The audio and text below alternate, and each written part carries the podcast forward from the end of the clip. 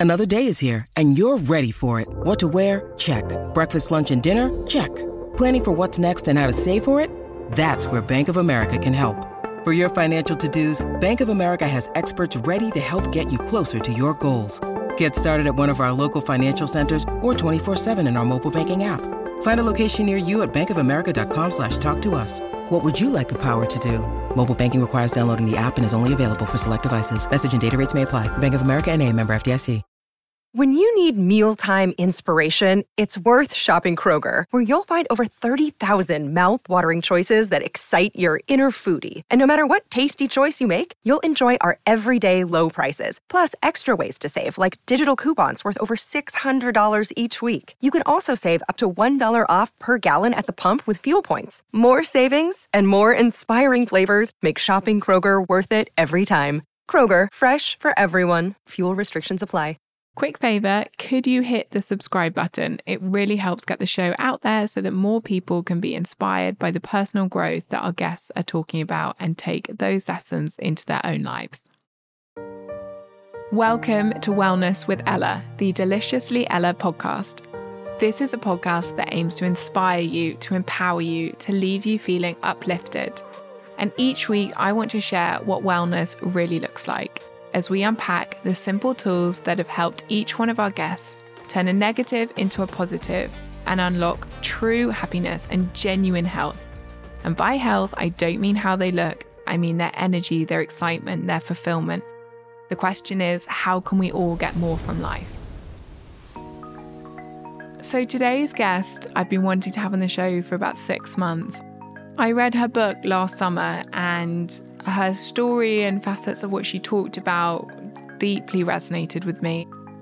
The focus of today is really on the fact that, first of all, the solutions are always internal, they're not external. You can read every single self help book out there, but unless you really want to make a change, it's unlikely anything will happen. And also, this idea that fundamentally, again, our self worth, our self esteem, our self awareness, our propensity for self love are really what underpins genuine health. If you're not able to look after yourself and feel worthy of looking after yourself, it's very difficult to make the changes, even when you know what changes may help you. So, Angela Scanlon is our guest. She's a presenter and broadcaster working on things like the BBC's One Show. And her whole journey started in her early 20s, just as her career was taking off. But the catalyst was the birth of her first daughter, which is an unusual catalyst, I think, in lots of ways. But looking back at the conversation, I think that's one of the most raw and vulnerable and genuine conversations I've ever had the privilege of having on this show about how these magic fairy tale moments can sometimes put so much expectation and pressure on ourselves that we feel like a failure. So I really appreciate her vulnerability, her bravery, her honesty. I hope there's a lot that resonates for you in this episode. So let's get into it. Well, Angela, welcome to the show. Thank you for having me. I'm excited to be here. I've been waiting, what, six months we first talked about this. Yeah. Because I first read your book then and knew we had a lot to talk about. So it's exciting to be here. I wondered if we could start by just you introducing yourself. And I don't mean in terms of like a professional bio. Lots of people will know you, you know, as a very successful woman. You know, you've got your own business, an Mm-hmm. amazing mm-hmm. um, career in broadcasting. You've got your brilliant podcast. But who who's Angela? Oh God, this is the worst question you could ask me. This is the question that actually turned me like threw me into a tailspin a number of years ago. But when I went to my agency and we were having like a, oh, what are we doing for the year kind of chat. And I write about this in Joyrider as one of those moments where I thought, oh, something is is kind of off because it was like, who, so you know, who who are you? Who do you who do you want to be? And I I really, really struggled with finding an answer to that and distilling that down. I didn't know what I identified as. I didn't know who I, what I liked even. And that sounds like a really simple thing, but I think a lot of people will relate to maybe tweaking and changing their behavior and their way of being and their likes and their dislikes based on the audience. And I say that, you know, in not in terms of a TV audience necessarily, but based on who you're talking to in any given day, whether that's a parent or a friend or an office colleague. And so I had become really, really good at swapping and changing out those kind of faces, if you like. And then when I was asked that really simple question, who are you? I had no answer for it. And I felt really deeply kind of wounded really by by not being able to answer that question. So now I mean, I'm a mom, which I used to really balk when people identified as that. I don't know why. I was like, it's it felt really reductive to me. But I feel now that actually that role is something I have grown into maybe and that is deeply fulfilling for me in a way that I possibly didn't think would be at a point. I'm a wife, I'm a sister, I'm a daughter. Like all of those things. But ultimately, I'm a kind of slightly messy, fumbling human who is trying to grow, sometimes publicly, sometimes privately. I'm a kind of introverted weirdo who's on a stage. so, yeah, that's a bit of a, a but yeah, that's kind of where I'm at. As you said, I think we can all deeply relate to that, of that sense of not really knowing who we are or who mm. we want to be and being a bit of a chameleon. Yeah. Because it's easier in lots of ways than having that quite tricky conversation with ourselves. And before we get into that experience and kind of how you came not out the other side but started yeah. to form a different pathway how are you doing today i'm good today actually yeah, yeah i'm good i haven't had much sleep i've got a teething baby and so she was up at 5 a.m but actually I'm I'm good. Yeah. And I always say that as in like with an, an element of surprise, like as in I'm good, you know, checking over my shoulder. But yeah, I'm I'm I'm solid. Which is a word that I didn't think was very sexy up until recently, but actually that kind of sense of being grounded, that sense of being, yeah, of some sort of stillness, I think is is something that's really comforting and valuable to me now instead of um boring, which is what I thought it was yeah, I'd say it's probably my ultimate goal actually is feeling sort of solid in the sense of contented and grounded versus excited. Yeah, highs yeah. and lows. Yeah. Because there's a lot about your story that I relate to very, very heavily. And I think a lot of people who ride the highs and lows and and struggle a little bit with it. And so as I said, I bought Joyrider last year. I actually realized we'd met a few years before that at an event in Ireland, mm-hmm. but I didn't put two and two together for a little bit. Anyway, I devoured the book and I love reading. So when I like something, it's gone you in like a day or two. Yeah, addictive personality. Yeah, I hear you. And I was just very moved by it, as I said, because I related to so much of it. And I'd absolutely love to go through this journey. And I'm always hesitant to use the word journey because it sounds a bit cliched, but I yeah. think that is what lots of us actually are on, on this idea of how do we move from A to B. Mm-hmm. And can we go back to the kind of early days of your career for want of a better expression, before you realized something wasn't right yeah. in a way, what were you chasing at that point in your sort of late teens, early 20s? So, I mean, late teens, early 20s, I was absolutely lost, I would say. I was a bit wild. I had a lot of fun, but I think there was a, a real disconnect between how I presented with friends, with family outwardly, and how I was behind closed doors, if you like. And I think that I really, really struggled. I, I didn't know which one was real.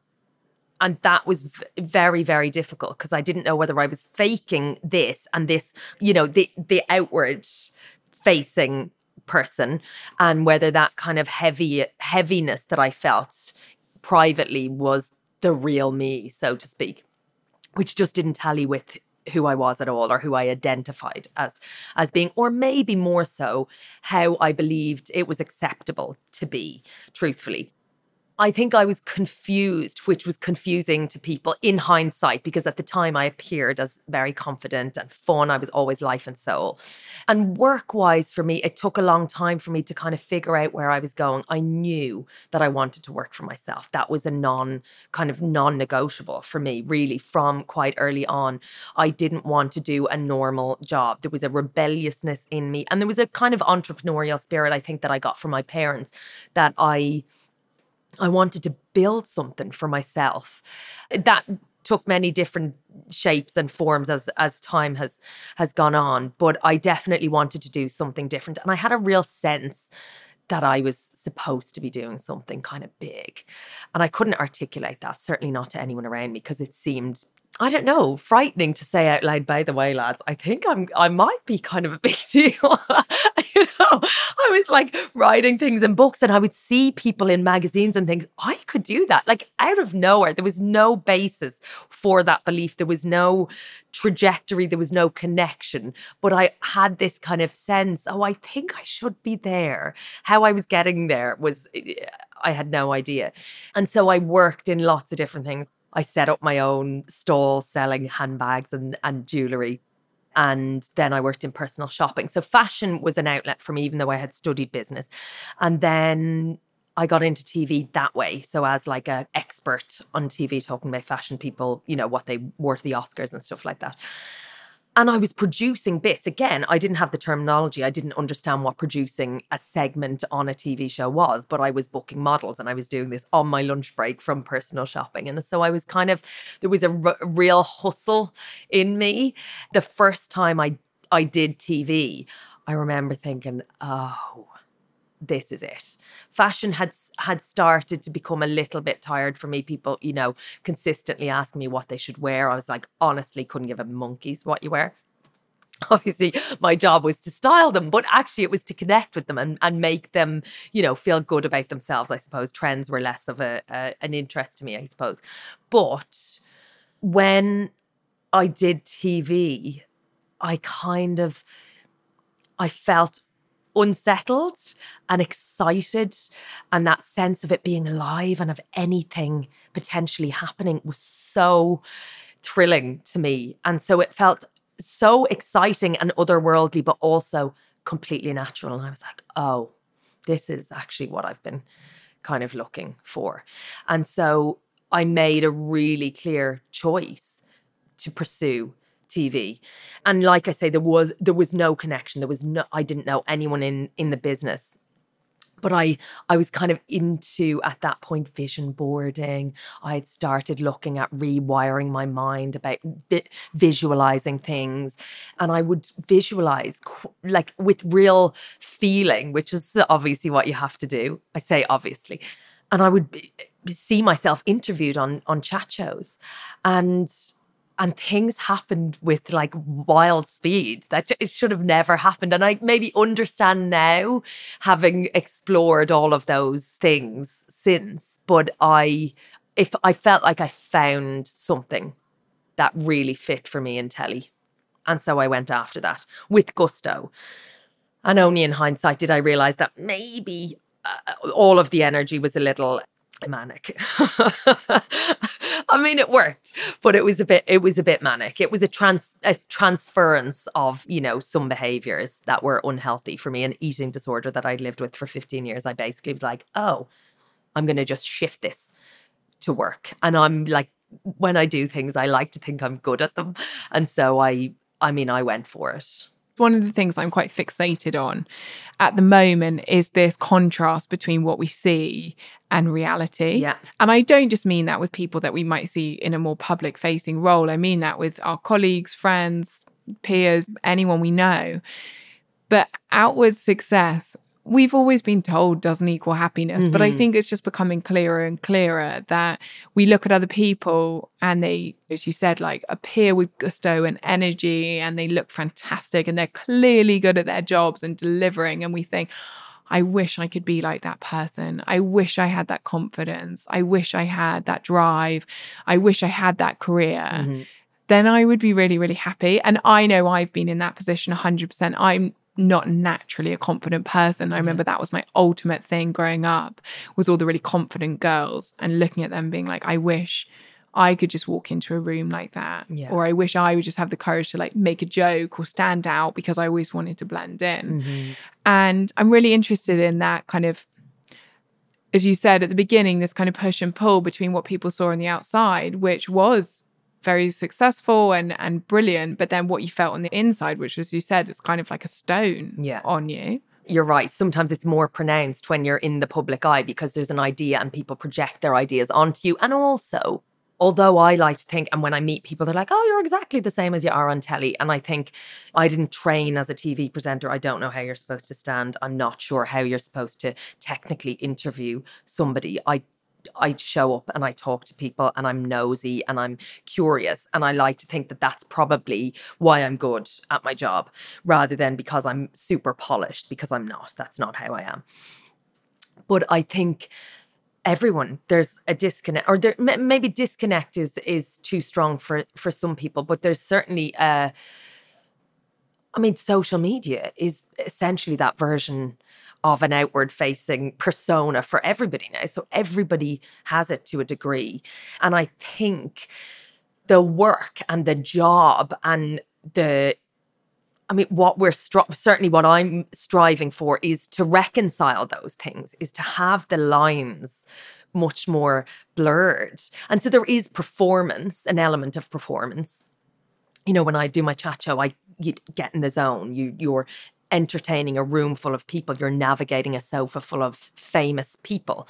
And so there's a it's different to how I am slobbing around with my kids and my husband. But the goal for me is to figure out how those two parts of me merge and to be able to show either or of them or to or to maybe become fully comfortable with those bits of me being seen all of the spectrum rather than just that shiny chat show version of me so to become comfortable with that level of vulnerability of yeah. the fact that we all struggle totally that we all struggle that we're I mean, I put a massive amount of pressure. And I think perfectionism is this kind of horrid weight that people you know if you're if you're that way inclined it becomes a thing that prevents you from doing anything there is no room for mistakes so there's no room for growth you kind of have all of the ideas you're able to criticize everybody because you could do it better but you're too afraid to do anything because it won't be perfect and it can't you can't launch anything fully formed. You can't arrive fully formed. But I had this level of expectation that if I was supposed to do a thing, if I was meant to do this thing, that it should feel seamless. That person, she does it and it looks effortless. And so buying into the fantasy that if you're supposed to do something, it should be done with with ease, that there is no struggle, that there is no effort, that there's no falling over, that there's no fucking it up, that you everything goes perfectly. And it just became so, so strangling. It pulled the joy out of everything I ever did because there was no room to ask for help. There was no room to say, oh, by the way, I am like pretty new to this gig. I might need a bit of a hand. But being comfortable enough with myself, and I mean like base confidence because like I present it as confidence, but the confidence to really know that you deserve to grow and that you will get better and that you're not supposed to show up perfect. And when you were at that point, and you said you were looking around a lot of other people and mm-hmm. thinking, oh, she does it seamlessly or he does it seamlessly. Yeah. Did you feel you were kind of, again, I just think this is something people can relate to so much. You know, my aim is to show these universal challenges and not universal solutions, but I think whether it's in TV or whether mm. whatever your job is or whatever you're doing every day, I think we all have that those moments in our lives where we feel lost and confused yeah. and we're achieving things but it doesn't marry up with how we feel inside. And you know we're presenting on the outside like we're really happy and things are great. Maybe you're presenting your relationships really happy mm-hmm. and you're scared to say it's not. I'm yeah. not happy. This isn't right. And it's it's a very daunting moment i think. Did you feel at this point you were comparing yourself to all these people around you and being like they can all do it right. Why can't i do this job and be really happy because i certainly have had that a lot in my life and i'd say my career you know i've had quite big chunks of my career where i'd say i was really outwardly successful and inwardly incredibly unhappy you know, my first book came out, I was 23. I mean, I was an absolute baby. And it was the fastest selling debut cookbook ever. It spent eight weeks across every category on Amazon at number one. And in Amazing. retrospect, I'm not sure I realized what an insane deal that, I mean, it was absurd. It was an absurd accomplishment for a baby. You know, I was just very, very young. And I was so unhappy the next six months. I was so I know I hadn't been particularly happy up until that point. I'd never had this sense of real self-worth and self-confidence mm. and self-esteem. I didn't really realize it at the time that yeah. that was the problem. But in retrospect it was definitely the problem. And I think I thought that would make life easier. I'd probably always felt I had something to prove to people because I don't think anyone ever thought I'd be very successful. I felt mm-hmm. very much in the shadow of my brother and my sisters. And then my first book came out, and by all accounts, it was an extraordinary success. But I spent the next six months with such crippling anxiety that I felt sometimes I couldn't leave the house. You know, I felt swallowed and suffocated by it. Yeah. But I wasn't talking about it because I didn't know how to reconcile these two parts of me. And I remember my husband, this was right around when we met, saying, it's a bit fake, to be honest. You know, I think he was gentler than that, yeah. but it's effectively what he said. You know, you're showing this happy life, but you're not really happy at all. And mm. anyone from the outside would say, wow, what an amazing moment. Yeah. And I'm just curious about how you felt this sense of you're achieving what you started to ch- set out to achieve, but you're looking at everyone else around you thinking that they've got life much better sussed than you have mm-hmm. and you've got this wrangling going on. Yeah and i think wrangling is exactly it and i i really relate to that idea of something happening outwardly that's like a big deal. I mean not to that level but this kind of sense of things that you may have written down, dreams, lists of things that you would love in your wildest dreams to accomplish and they start to happen and you think so it's like imposter syndrome and that really comes out. And you know you will have had people applaud you for your success writing the book and suddenly that like puts a magnifying glass up to to how you really feel about yourself because you're thinking oh, everyone's telling me this is really good and really exciting and I feel nothing but the opposite of joy or pride or happiness or contentment whatever it is and I think for me, it was landing on BBC One. I was doing cover for the One show. It was like it was. I had done Robot Wars up until that point, which again, I had no idea that that was, you know, what Robot Wars was. Truthfully, when they asked me to do it, I had to Google it. But it was a it was a really gentle, loving audience. Then I hopped onto the One show to cover Alex Jones's maternity leave, and suddenly it was millions of people every evening. But it was a it was a massive thing for me. And I had I had moments where I couldn't leave the house. I was like, "Oh my god, it was so incredibly overwhelming at a time when I felt like I should be loving this. I'm literally living the dream. Everything I've put on the list is happening. What is wrong with me?" And I think it's at the time such a frightening place to arrive at because I was mid 30s maybe and had this sense of, oh my God, I'm never going to be happy. I'm never going to be happy. And there's something wrong with me. There's something a bit broken. And this is going to be a long old road. but there's also something I that I'm really grateful for is having hit that, having hit those milestones that for me were out of reach and realizing that actually they didn't fill the void, if we want to use yours, feed the beast, whatever it is, that the goalposts will always move. And that as long as you're hoping to fill yourself up from the outside, they'll they'll continue to move. You will reach them, you'll have a little moment, you'll, you know, feel shiny for 10 seconds. But there's a kind of and the word I come back to is that like there's a hollowness to those achievements sometimes if you are not nurturing yourself internally, I suppose. That all of that stuff is lovely, but it's not the answer.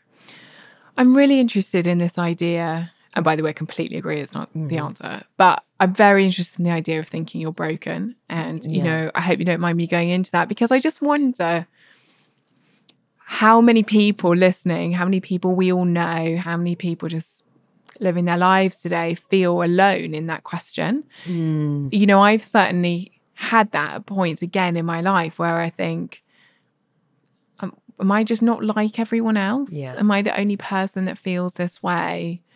You know, am I the only person that can't really figure myself out?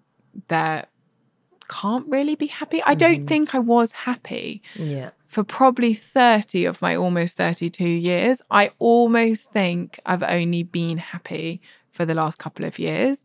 having worked on actually understanding my self esteem and everything. Yeah. But I just wonder maybe that's extreme, but I, I just wonder how many people have wondered if there's something wrong with them too because they don't feel quite like everyone else but we mm-hmm. don't actually know what everyone else feels like which is just this interesting contrast how long did you feel that sense of kind of something Being- wasn't right like for, I mean, I don't think that is dramatic to say it was it was 30 years. I mean, I think a lot of people are unhappy.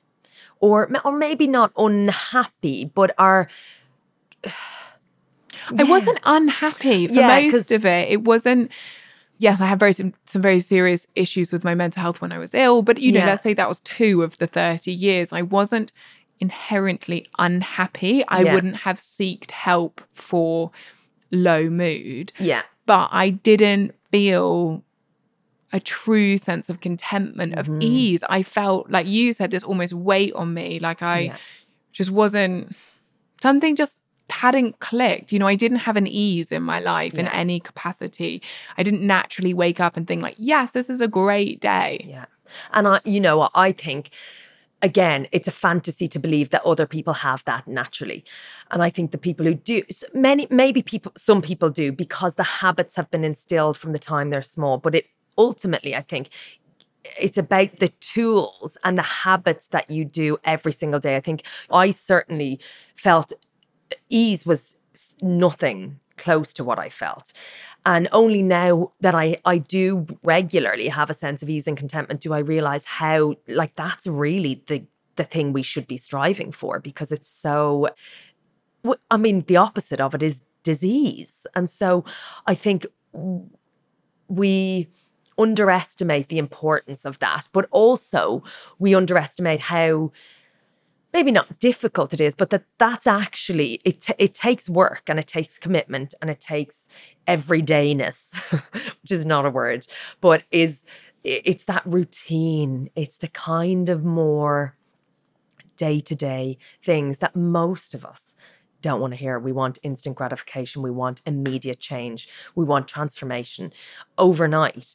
And actually, it, it does take a few years. I mean, technically 30 days to install a new habit or whatever, but actually, it's the commitment to doing something day to day. And truthfully, a lot of the time it requires you to slow down long enough to hear something inside go, I'm not okay, or I don't feel this is not enough for me. Whatever this is, is not enough for me. And and to hear yourself say that, you can't. And I write about this in Joyride. It was one of the most confronting moments. And it's that sense of of fully knowing yourself and self-knowledge and everything else being born out of that. I think we are so busy being busy that we never sit down to actually listen to ourselves. And most of us are too afraid because bubbling in the background are the answers to changes that we need to make, things that we've ignored, ways that we've abandoned ourselves. And so to sit down and hear that, you cannot unhear it. And you either have to continue to ignore it and to distract yourself with addiction or whatever unhealthy behaviors, or you have to change. And that's hard. It's so hard. And I know in my experience, I think you've got to feel worthy of that change. And I think for a lot of people, that's myself very much included, that's that and the self awareness are two very difficult things. And before we move into a little bit about kind of that catalyst moment for you, because I think it's a really important kind of step in in the conversation. What did that, you know, you touched on it really quickly earlier, but that sense of kind of addiction and avoidance and numbing out, how did that look in your life? Because again, I think this sense of burying the conversation with ourselves Yeah. and thinking, oh, it's okay because I've done really well at work, or it's okay because I've got lots of friends, Mm-hmm. and keep pushing it down almost makes it easier to ignore it because Yeah. some things feel like they're going really well. Well, I think so. With my eating disorder, it started when I was end of school, kind of. And I think uh, with distance and with time, for me, it was connected to developing, actually, physically developing into a woman and not feeling prepared for that at all. My eating disorder, and it was anorexia and bulimia, depending on it, they kind of interchanged, but it was a way to keep my world really small, actually. I wanted to travel. I kind of had this idea of myself, and I did. I traveled relentlessly. But actually, I think I was really, I am really sensitive. And I did not like that about myself. It felt like a weakness. It felt like a chink in my armor. It felt like I just was not equipped to deal with the world in the way that everyone else seemed to be equipped. And so I thought that I could run away and go to fancy places and pretend I was this Carrie Bradshaw type woman. But equally, I think my control around food allowed for me to fixate so deeply on something really tiny, like meal to meal. It meant that I didn't have to look. I didn't have to take my head up and go, what do I want to do? with My life? Like, that's a big old question to ask as a teenager or in your early 20s, or if you don't really know where you're going. And so it allowed for me to, to feel quite safe and protected. My mind was preoccupied my world was was pretty tiny but it was also deeply lonely and isolating and embarrassing actually. And so there was this shame around it. I didn't want to let it go because I didn't trust what might happen if I if I let it go. I didn't think I was ready. And so I had to get to a point where I was actually just so sick of being miserable and of feeling quite hopeless, actually. I was like, there's literally no reason why I should feel this way. And so I, again, didn't realize at the time, but very neatly switched my commitment to that behavior to work. I was like, I read, and I, I read an article about bulimia, which said it takes 14 days for your body to normalize after a binge purge episode. The language was always a bit weird. And I thought, oh, I don't have I don't have that time. I'm now like I have got to start working for myself and building a business and creating a career and building a life. And it was like this very like really really clear line in the sand where I thought, well, that's that. That's history and I am now focusing elsewhere. And so all of the drive, all of that relentless passion, I guess, that I had reserved for my eating disorder went into work. And it's tricky because like I'm really grateful for a lot of that. That kind of drive in an industry and you'll relate to this. It's a it's a difficult industry to crack and I am grateful it yielded results for me. There was definitely more benefits to being addicted to work than being addicted to food. But did you feel the same loneliness continue? Yeah, which was the frightening thing. And look, it, it took me much longer to recognize. I just thought I was superhuman and that I had magically cured myself of an eating disorder literally overnight by making a decision that I didn't have time anymore, which is obviously ridiculous. It was interesting because on the one hand, yes, I was being rewarded financially and publicly and you know, I was I was shiny. It was interesting to people that I was doing this, you know, public career seemingly out of out of nowhere. But it was it was more lonely because I guess nobody really recognized that it was problematic because, you know, I was flying. Did it build up like a niggling sense of it being problematic? And did you did you talk to anyone about it or did you keep it really locked in? I kept it totally locked in until I realized that I literally was I was finding it hard to leave the house unless I had to get in a car to go to work. And I think we kind of wrote it off. And I'm, you know, my husband, he was like, This, I don't, I mean, I don't think this is normal, really. And I would just get fixated. And we kind of put it down to anxiety of like increasingly bigger jobs, you know, and me thinking, oh, I just need to get comfortable with this growth. But it happened gradually, I think. And then I spoke to a therapist about it a few years later, actually. It took me a while. And I remember her, a lot of the time it was it was tied up in logistics for me. So I wouldn't recognize that I needed time or space. I would literally look at a diary, and if there was an hour in the middle of a day, I could fit in a podcast, let's say.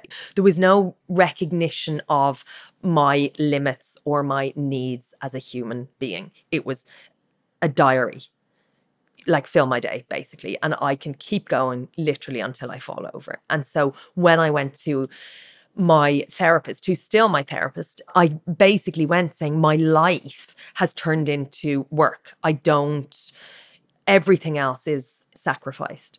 So I make loose plans. My work plans are concrete and everything else is, you know, I half commit to and then I cancel if something work related comes up or if I double book, that goes. And she was like, What about your normal diary? And I was like, I don't what do you mean? She said, Do you do you have a personal diary? I was like, No, I have a work diary that my agent fills. And then I show up. And so it was the first time that I recognized that I was not in touch with what I needed, uh, like in real life. Did you feel you're an autopilot in some ways? Yeah. And, um, you know, much like that fear of sitting down and listening to yourself, it was much easier for me to be busy all day, mm. every day, be so tired I fell asleep. And holidays were really problematic for that very reason because suddenly the space in a day allowed for the things that you're running away from to, to surface. And weirdly, I had gotten into this thing where I was so overworked that I'd get into a car and I would literally just fall asleep. And I think it was my body's way of going, I, I just couldn't cope with with understanding any of those emotions or the things that I had been kind of running from. So I just, yeah, I mean, not quite narcolepsy, but it felt a bit like that. I like the way you talk about this running away, though, because again, even if you know, depending where you are in the kind of continuum, this idea, you know, you put it just very succinctly the idea that you're watching TV, but you're also reading a book, mm-hmm. but you're also texting someone or scrolling Instagram. And, you know, you're at work, but you're thinking about making toast, but then you don't make toast. But yeah. then should you make toast or could you go and buy bread? and then I'm kind of in this meeting, but I'm kind of on my phone. Oh, what's my friend just said? And yeah. it's this sense that we collectively struggle so much to sit still and just read a book mm-hmm. or just watch TV. Almost at this point, I feel like just watching TV is quite an alien concept without your phone, yeah. without your laptop. Mm-hmm. And I'm not saying that's always unhealthy, but it's just this. I think it's challenging from the brain for the brain on a physiological level that consistent overstimulation. Yeah. And again, I think you're very succinct in the fact that I don't think we always recognize that the overstimulation is just physiologically quite challenging on our minds and on our bodies and. Yeah. Sometimes it can lead to anxiety or feelings like anxiety. Mm-hmm. And we think there's you know, it's tied to work or it's tied to this, but it's also just tied to this intense busyness and this consistent distraction. And burn it. I mean, you're kind of operating at a level where your brain is fried. Completely fried. I want to talk about your catalyst moment, this moment where you realized you deserved to kind of find joy and, and you weren't happy mm-hmm. and, you know, something had to change. And I think what fascinates me, if you don't mind me saying, about this catalyst moment is that from the outside, again, it should have been the happiest of moments. It was the birth of your first child. Yeah. And yet, that was the moment actually you felt your life imploded, mm. which again, I just think dispels a lot of these myths that. A, anything has to be a certain way, yeah. you know. So, and I think we often put a lot of pressure and expectation on ourselves, you know, birth of our first child, our mm. wedding, our dream job, whatever it is. This has to be phenomenal. Yeah. And sometimes it doesn't feel like that. And that that's okay. That doesn't make you a failure. And I think that's an interesting recognition. But again, the fact that sometimes things just work out really differently for some people. And sometimes moments from the, again, looking at it from the outside that we think, wow, great job, great husband, baby. Yeah. Tick, tick, tick. Life is sorted. And that was the moment you felt life imploded.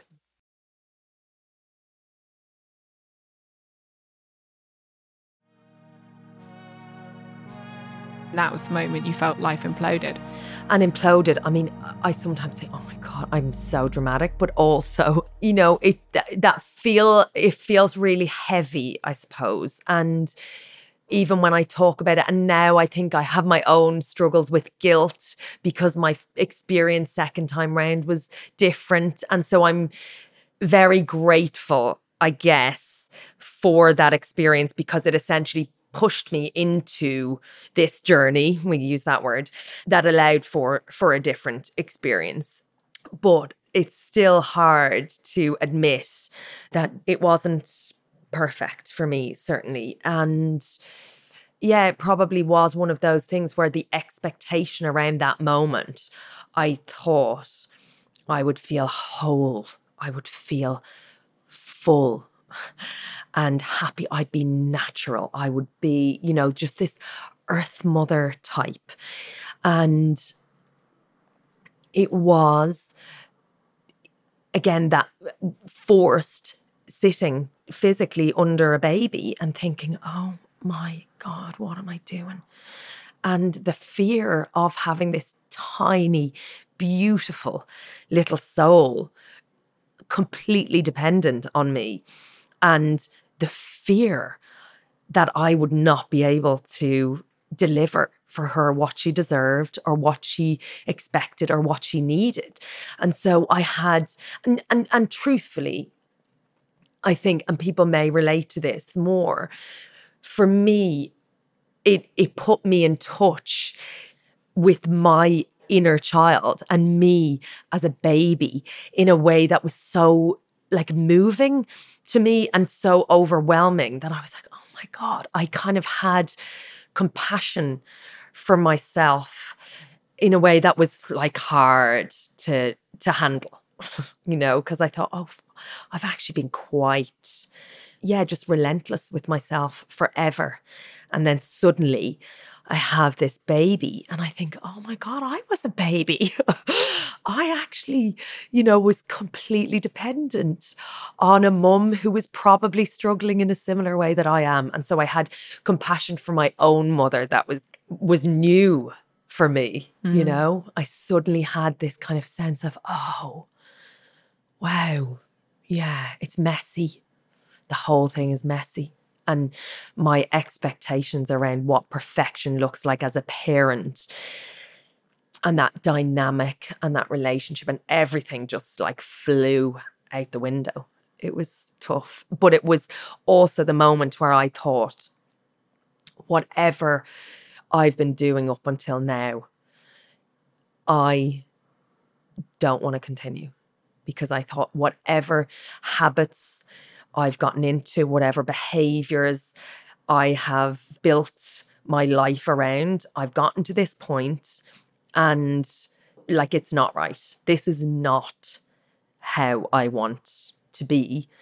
And I don't want my daughter to learn that this is the way to be. And so it was kind of that was the kick up the arse for me was I need to sh- fix stuff so that she doesn't end up like this. It's so honest that, and I have to say, and and I don't know about other people listening, and I, I really, really relate to you saying how difficult it is to say that out loud because I think I had it's probably why I love Joyrider so much because I felt it validated mm-hmm. so much of my own experience in my life, but not to sound deeply self-centered. But no, no, but that I mean that's what I hoped for. Yeah, and and it's absolutely what you achieved, and it's that's how I felt after my first daughter was okay. born, and I've always find that really hard to kind of admit because you do you think it's going to be perfect mm-hmm. and i'd been living the busiest of lives and every second was full and yeah. I don't really know what I was chasing, but something. Yeah. And almost at this point, just like keeping up. And she was born, and it wasn't easy. It was really, really, really hard. Why I thought it would be easy, goodness knows. Yeah. But it wasn't. It really, really wasn't. And I found breastfeeding almost impossible. And I found I almost used that as the validation that I wasn't very good at this. And yeah. and I found it really difficult. And I went back to work after like four or five weeks. And I always say, you know, I haven't really talked about this before, but I always say, you know, I had to go back to work. And it's so interesting because I've been on a real journey of self development the last few years and like really putting my mental health first and as again very I think very similar to you Mm-hmm. and really understanding like that joy and contentment is the goal of life and living life with this sense of ease is it's literally life today and life five years ago. It's like they bear no resemblance to each other which i'm incredibly grateful for. But i nothing about that experience was good. And as i said i said oh i had to go back to work. But i i think i said i had to go back to work to keep myself very very busy and mm-hmm. distracted and not really admitting that you know I was kind of felt like I was drowning really in lots of ways. And you know I'm sure there were things I couldn't get out of. You know I'd committed to doing a cookbook and we had a shoot and I hadn't done any of the recipes because I had such bad morning sickness and all the rest of it. Mm-hmm, yeah. I probably couldn't have got out of that but all of that bar the shoot could have been done at home. But I was like got to keep going with the podcast got to do this. And I was like running around London six weeks after she was born and then be like me. yeah got to get back to breastfeed at two o'clock. Like who knows what I was thinking. And it's a really interesting one to look back on with a lot of self compassion now. And I appreciate why you say it's so difficult to talk about. But I also think it brings a lot of validation and comfort to a lot of women who are potentially in that place or almost just permission that if and when they are ever in that place, it doesn't necessarily have to look how it sometimes looks for other people, which is that this happens and your life's complete. Sometimes it happens. And as you said, it holds up the most brutal of mirrors to the mm-hmm. fact something's wrong. Yeah. And actually, for me, it didn't happen until almost a few months later because when she was about seven months, COVID happened. Yeah. And lockdown kicked in Yeah. and I had to sit still. And everything I was meant to do for the next few months was cancelled. I was meant to be on a book tour and blah, blah, blah. And everything was cancelled. Yeah. And I was pregnant second time around and became honest with myself about it.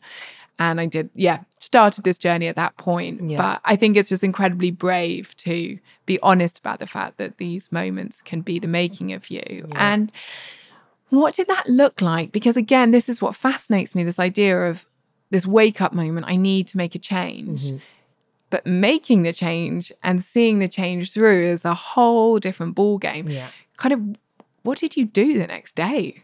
I mean, I don't know that it would like I and I and I do write about this in Joyride. I would, in moments of desperation, like te- text people.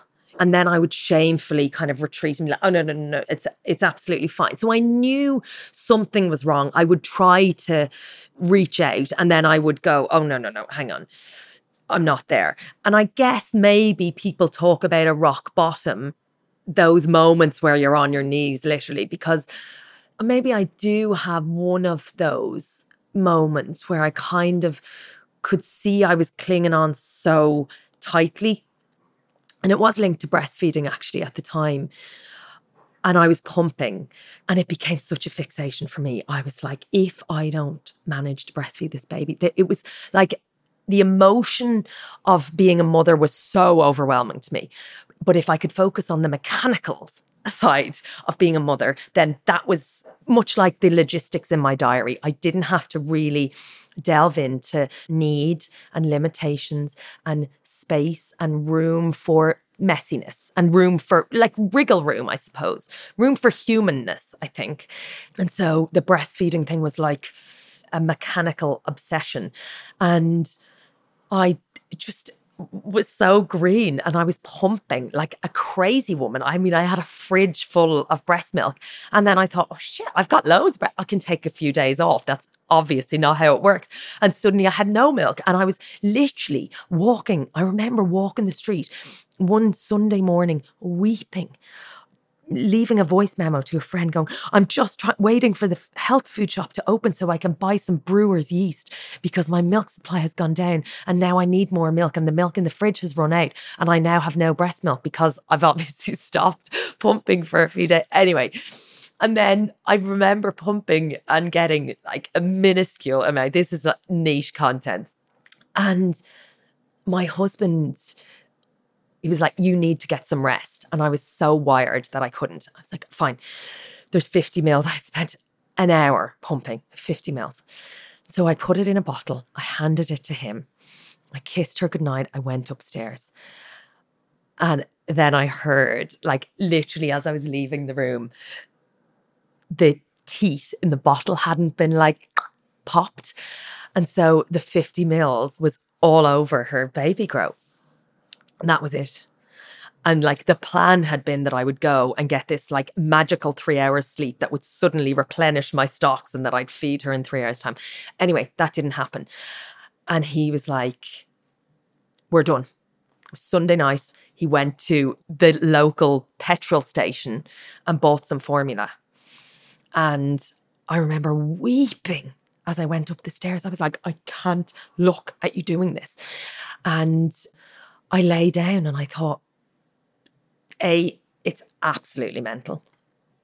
And then, and I felt a relief that he had kind of taken it into his own hands and been like, enough is enough. Sorry, go to bed. So he fed her. Anyway, I ended up breastfeeding for nine months and getting somehow managing to get it back on track. But it was a moment where I thought that is, it's so manic and so out of proportion for what's happening. My emotional state is not, I'm not okay. And I, I found a therapist and I rang and I was like, I briefly went to therapy, you know, in my late teens when I had originally told my parents about my eating disorder, but it was a bit token. I wasn't ready. And I told her, and I was like, I need help. And it was the like the first time I had said that to anybody where I was like, so I something needs to change, whatever it is. I don't care. I don't have the answers anymore. I've read all the self-help books. I've read everything since I was 15 years of age. And I've been trying to consume all of these things and nothing is working for me. Please, please help me. And what what did you start to do? So you started to talk to her. Yeah. And I think it's a very interesting point this idea of waiting till you're ready. Mm. My dad sent me to therapy when I was ill and I just wasn't ready to be there. So I just sat there. It was very defensive in Yeah. retrospect. And I said, I'm ill. You know, I can't do anything anyone else can do. I can barely leave the house. I sleep 16 hours a day. I can't really walk down the street. So I feel quite left out. There's nothing anyone can do about the illness. So there we go. What are you gonna do? And she basically said, I'm not really sure there's much I can do. And I took that as a sign of, there you go, validated, you are broken, no one can fix you, off you go. That was just pointless. And actually, I was just not ready for it. And I haven't been back, but I've done a lot of other exploring through other different ways. But it's a really interesting point, I think, of read all the books. But mm-hmm. unless you're ready to make a change and you know that fully within yourself, it doesn't really mean anything. How many books did you read? all of them. I mean, I never, I, am slightly embarrassed to say that I don't read fiction. I've literally, since I've been 15 years of age, probably, and they were called self help then, not self development. I, that's all the books I've read. Maybe an autobiography, but I was reading again in a slightly unhealthy way. Betterment was my goal. It wasn't escape or comfort of reading a book, curling up with a book. It was like, okay, how do I make myself better through reading this information? And look, I love that. I have a thirst and an interest in all of those different things. It's how Joyrider came about because I feel like I've kind of done a lot of that consumption on your behalf.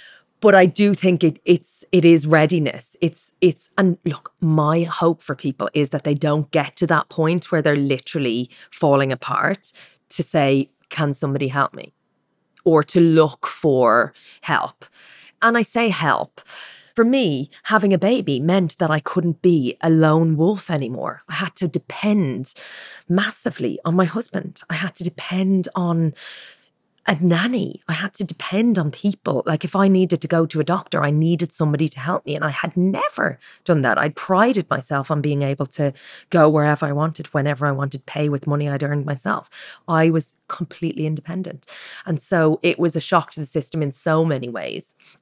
And, and the kind of way that I had constructed my life, baby aside, suddenly it was it was that sense of having to reach out and ask for help and be dependent on other people. That was a that was a big issue for me. But I think for most people, they're just looking for ways to to shift perspective. They may not be as as deep in the in the solo hole as me.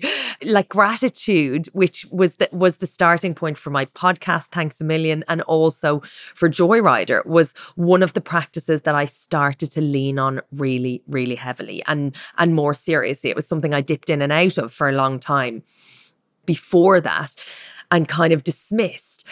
And this is, th- something I would encourage people to do. Often we think, we look back and go, oh, when I was in a not so great place, what was I doing? How do I change that? But actually, taking note of the things you're doing when you are in a good place is invaluable when those cycles or periods happen when when you're not feeling so good and gratitude was the thing that was a kind of recurring theme and practice to me. And I completely took it for granted because it was easy and free and something that I had to do every day rather than just a pill that I could swallow and that would fix me and was, you know, a bit fabulous. I want to go a deep dive into gratitude in a sec. I'm really interested, as you said, that kind of that desire for the silver bullet, the quick mm-hmm. fix. I mean, yeah. there can't be anyone on this planet who hasn't wished for that. That you can just pass it over to someone else in a way. And I know you said you have tried all of it, all yeah. the self care, all the self development, all the weird and the wacky and the wonderful. Mm-hmm. What did you try? What was the weirdest thing?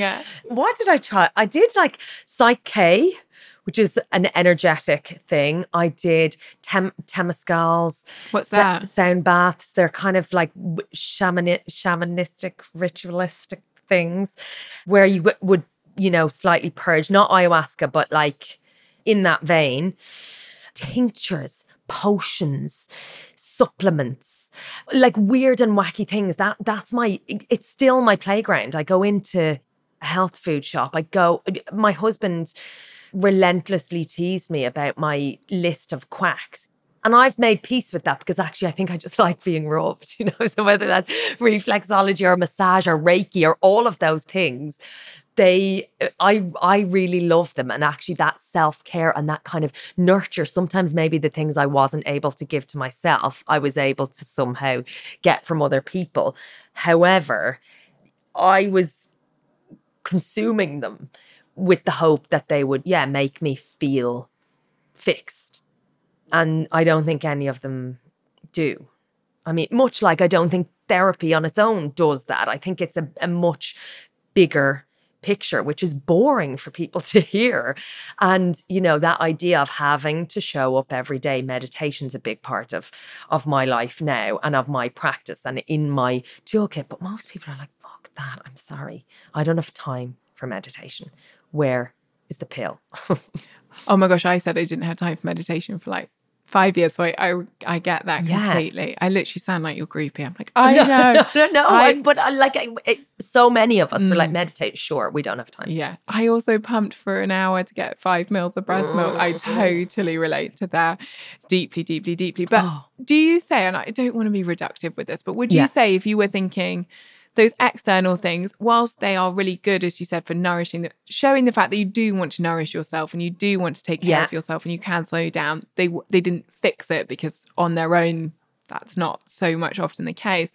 Do you feel like what I don't want to say fix, but what helped you kind of ch- create a different pathway mm-hmm. was cultivating self belief, self esteem, self worth, a real relationship with yourself? Do you feel like fundamentally that is what made the difference? 100%. Yes. It was those uncomfortable periods. And I think of meditation, and often my meditation was sitting for an hour with myself and like listening to myself. So, not always being in that Zen moment, mm. but actually not being distracted by a million different things and actually hearing myself talk internally or my higher self, whatever way you want to frame that. But I think properly getting to know myself and like myself and care enough about myself to give myself the things that I needed to actually and I think that was the the thing with having children was I would literally lie down in the middle of the road for them not that that's a very useful exercise, but that I would do anything, yet I would never have offered that sort of compassion or care or commitment to myself. And so suddenly I thought, oh no, the love that I give to other people, I have got to start throwing some of it at myself, not just the crumbs that are left. And so, yeah, it's not the platitudes, it's every day going, you actually do deserve a nap or a day off or a hug you know, or it's okay to lie down and have a cry or to fuck something up and start again or to just give yourself a break, I suppose. But I had to, yes, sit properly sit with myself. Me too. And how long? It's a really weird question because kind of how long's a piece of string, but mm. How long do you think it took so roughly to accept yourself, no. to to like yourself to say, you know what, I've done a good job. Like I'm worth keeping ca- taking care of. I think that's still a process for me. But is it better than where it oh, was, much better. you know, four or five years ago? Infinitely better. Infinitely better. Because here's the thing now I recognize when I'm moving into those states, when I'm starting to I mean, one of my coping mechanisms when I feel overwhelmed is adding more to my plate. So it's like the fear of feeling overwhelmed pushes me to a behavior which is exacerbating things. But to to say, guys, I feel really overwhelmed. Can somebody help me? That's the worst place I can be. So I just fill my diary up. I kind of go into this mode of I can do it all. Fill, fill, fill. And now I recognize, oh, that's like self sabotage. Totally. I'm more in tune with myself so I can recognize, oh, okay, that behavior is my cue that something is up. The kind of manicness that I move towards, which is kind of a manifestation, whether that would be eating, work, that kind of state is is a clue. So instead of going, I hate that I have that weakness or that tendency or that inability to cope, I go, oh, cool. It's a little signpost for me that something has gone off. And I just now will go, I need to clear the decks tomorrow, or I need to let somebody down, actually. And I'm sorry I committed to that thing when I thought I could do everything. But I realized that that's not good. It's catching myself, really. And that's a that's an ongoing thing but it's yeah giving giving myself a break and then just being more mindful of when i fall off the wagon and i think that's a lifelong process isn't totally. it i mean i know i started working on this sort of two two and a half years ago mm-hmm. and i feel the sense of ease and contentment and peace with myself that I've never felt before and it's changed my life more than I could ever begin to say. But it's certainly like a daily practice, 100%. And I feel like it will be until I'm 100. I can't see ever a world in which I let it, all the habits that make me feel that way go. Yeah. And then I keep being happy. I think I need those like daily little check ins very, very much. Yeah. And on that, what are your sort of daily, daily ish habits? What do you feel you do most days or most weeks to really look after yourself? Again, it dep- it depends on time. And Joyrider was written and Thanks a Million was kind of formed because gratitude felt really fluffy to me. The way it was mm. presented was always quite fluffy. And so it would slightly throw away the like the science and the hard kind of benefits. And I thought, okay, my dad's probably not going to go and, you know, do a gong bath to help his vibration, although he definitely should. But he would probably sit in his chair and go, "Oh, these are three things I'm grateful for." There's a that was felt like a little habit that I call gratitude the gateway drug into into wellness. It's the easiest way, the easiest habit or one of the things that you can do to kind of properly shift your perspective. And I think for me that and we touched on it earlier on that idea of comparison and looking around and I was obsessed, you know, with measuring my progress, my success, my happiness in comparison to somebody else. And look, that's a natural thing to do as humans. It's what pushes us to evolve and to grow and to, to get better and to strive. And I love that. And I love that kind of hunger in myself as an attribute. I really appreciate that now.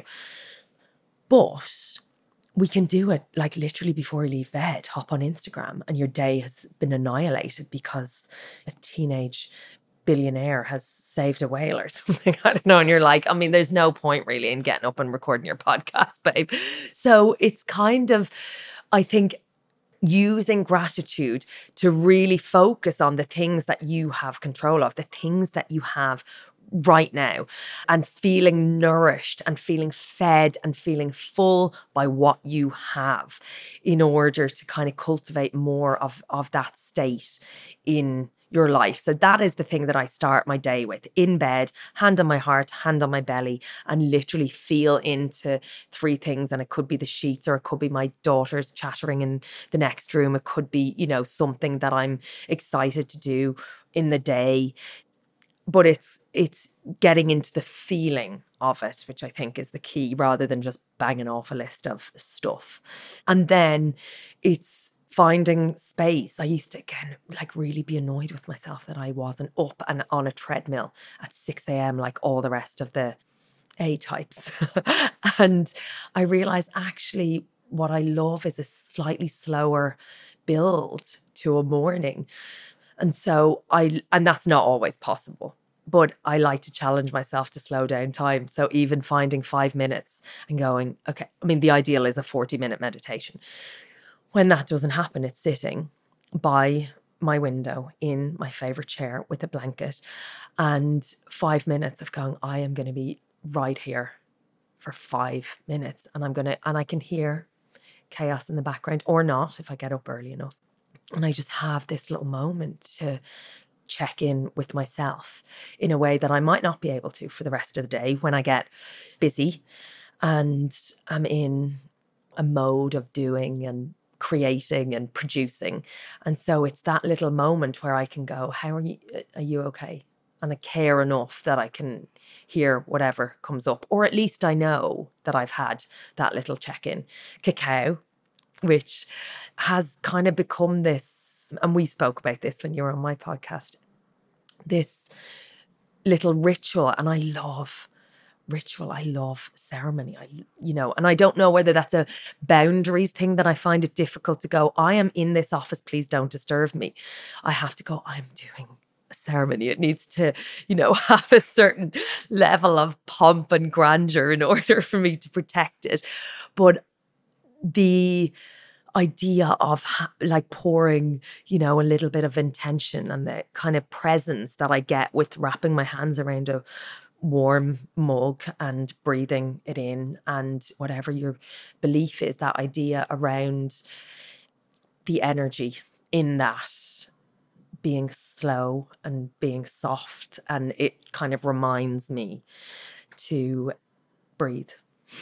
So those are the things that I guess my my morning will start with. Maybe a little journaling, although that's quite sporadic and often is made up of multiple to-do lists and multiple journals in many different places. But yeah those are the kind of things that i do. And then cold showers which i love which is very much on the other side. And i think balance is something that i really strive for because i do like that a type kind of I, I like to get shit done, but I think I need to work harder at spaciousness and and finding that space. So it's if I can somehow manage to marry those two, it's a good day.